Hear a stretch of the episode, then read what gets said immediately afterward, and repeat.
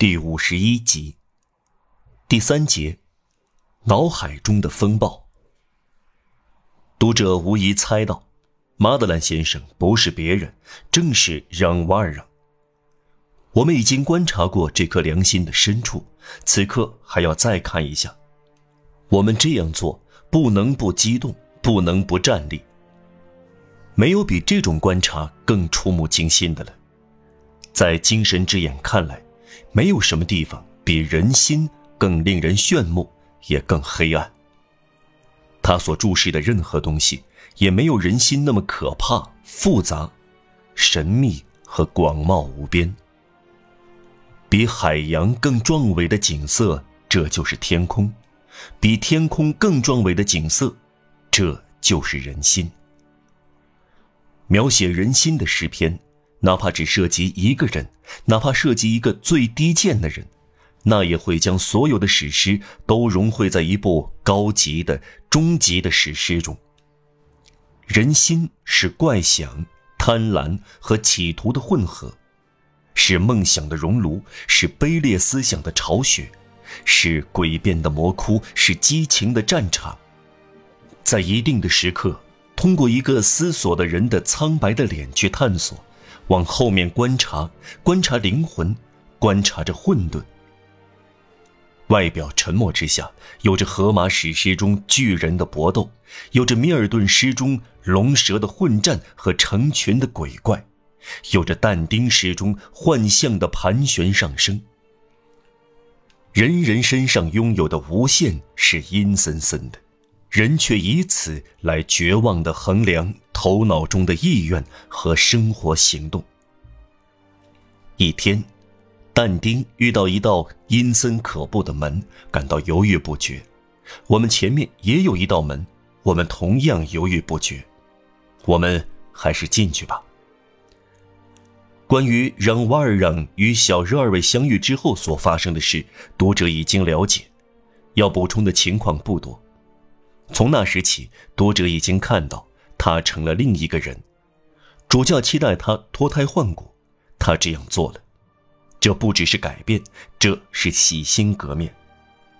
他终于销声匿迹，变卖了主教的银器，只留下烛台作为纪念。从这座城市溜到另一座城市，穿越法国，来到滨海蒙特勒伊，产生了前面讲过的念头，做出了一番事业，成了一个很难绳之以法和不可接近的人。今后他在滨海蒙特勒伊定居，高兴地感到他的良心痛悔过去，要以后半生脏否前半生。他平静的生活。安安心心，满怀希望，只有两种想法：隐姓埋名和生活圣洁，逃避世人和皈依天主。这两种想法紧密结合在他的脑子里，以致合而为一。他们同样有吸引力，同样强烈，主宰了他的一举一动。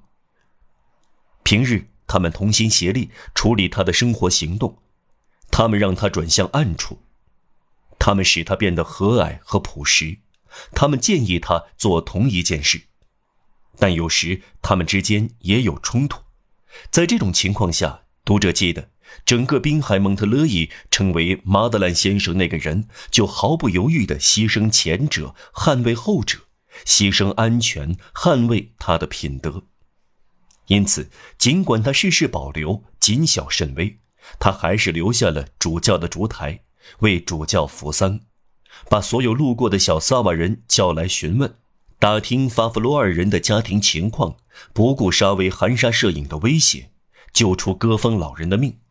我们已经注意到，他效仿所有明智、圣洁和正直之事，认为首要的职责不是为了自己。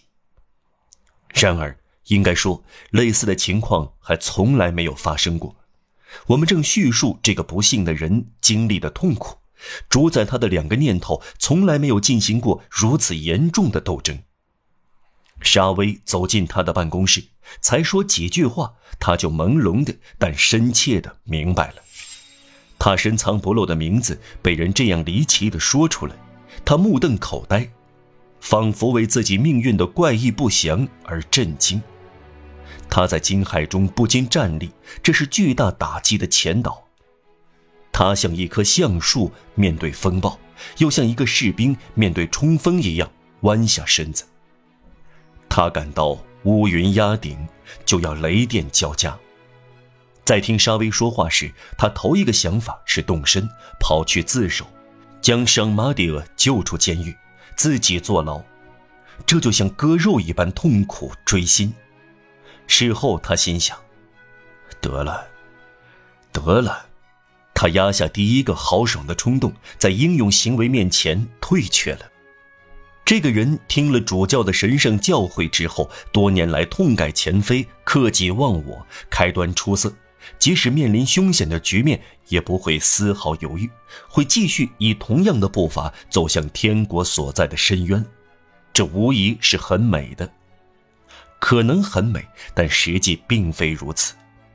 我们必须考虑到这颗心灵里演变的情况，我们只能照实道来。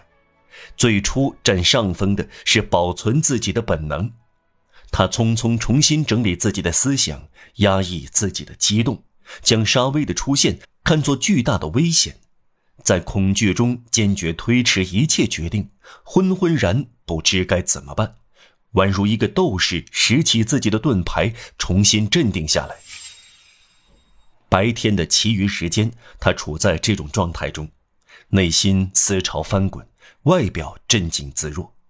他只能采取所谓的保护措施，脑子里仍然乱糟糟的，互相冲突，乱得他分不清任何念头。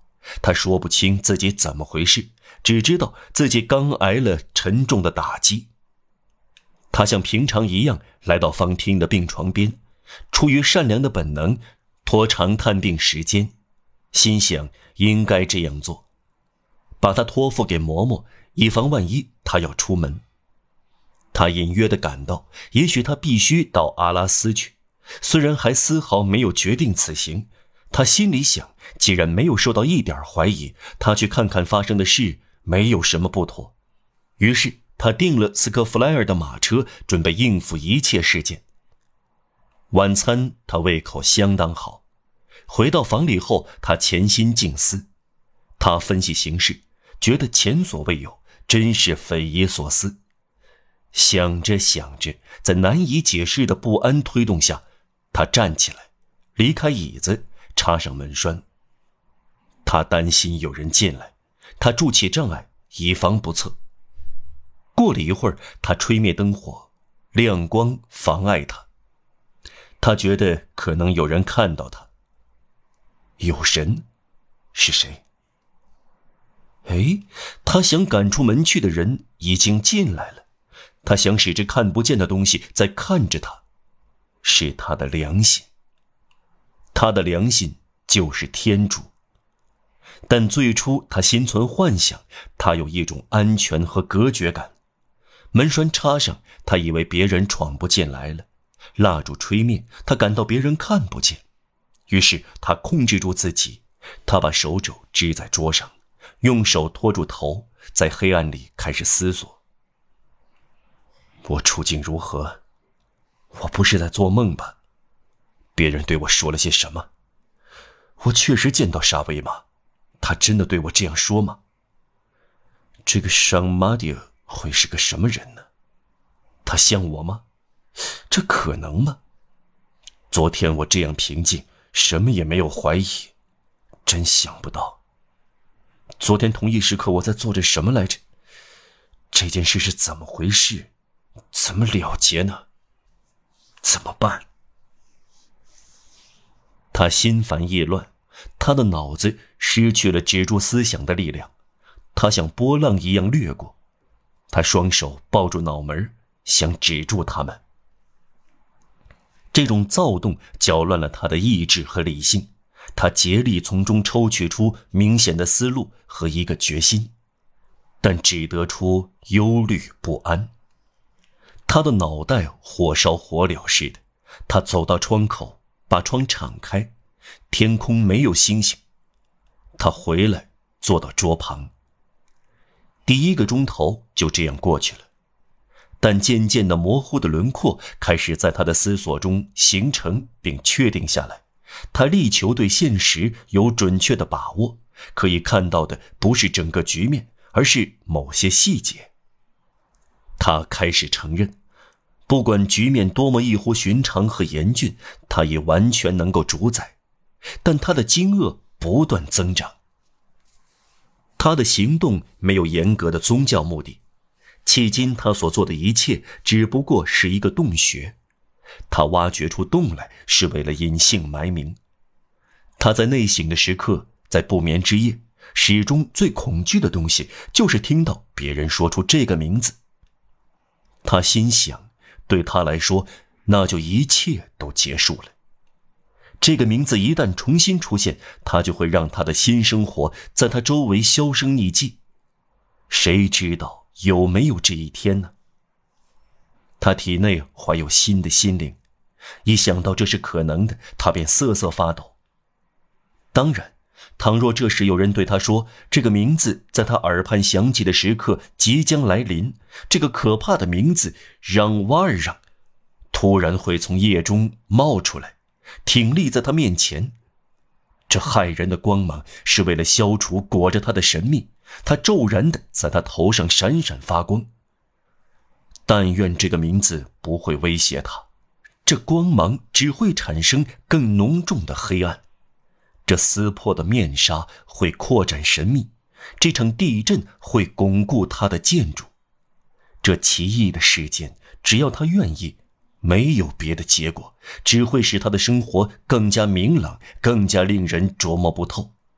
同让瓦尔让的幽灵会过面之后，善良和高尚的所有者，马德兰先生变得比以前格外荣耀，格外平静，格外受人尊敬。要是有人这样说，他会摇摇头，像疯子一样朝这些话瞪眼。哎。这一切恰好刚刚发生了，这一大堆不可能的事却成了事实。天主容许这种不可思议的事成为真事。他的思索继续明晰起来，他越来越意识到自己的处境。他觉得他刚从不可名状的睡眠中惊醒过来，他在黑暗中从一个斜坡上滑下来，站着瑟瑟发抖。徒劳地退到一个深渊的边缘。他在黑暗中清晰地分辨出一个陌生人，一个外地人。命运把这个人算作他，代替他推到深渊里。为了让深渊闭拢，必须有人摔下去，他，或者别人。他只得听之任之。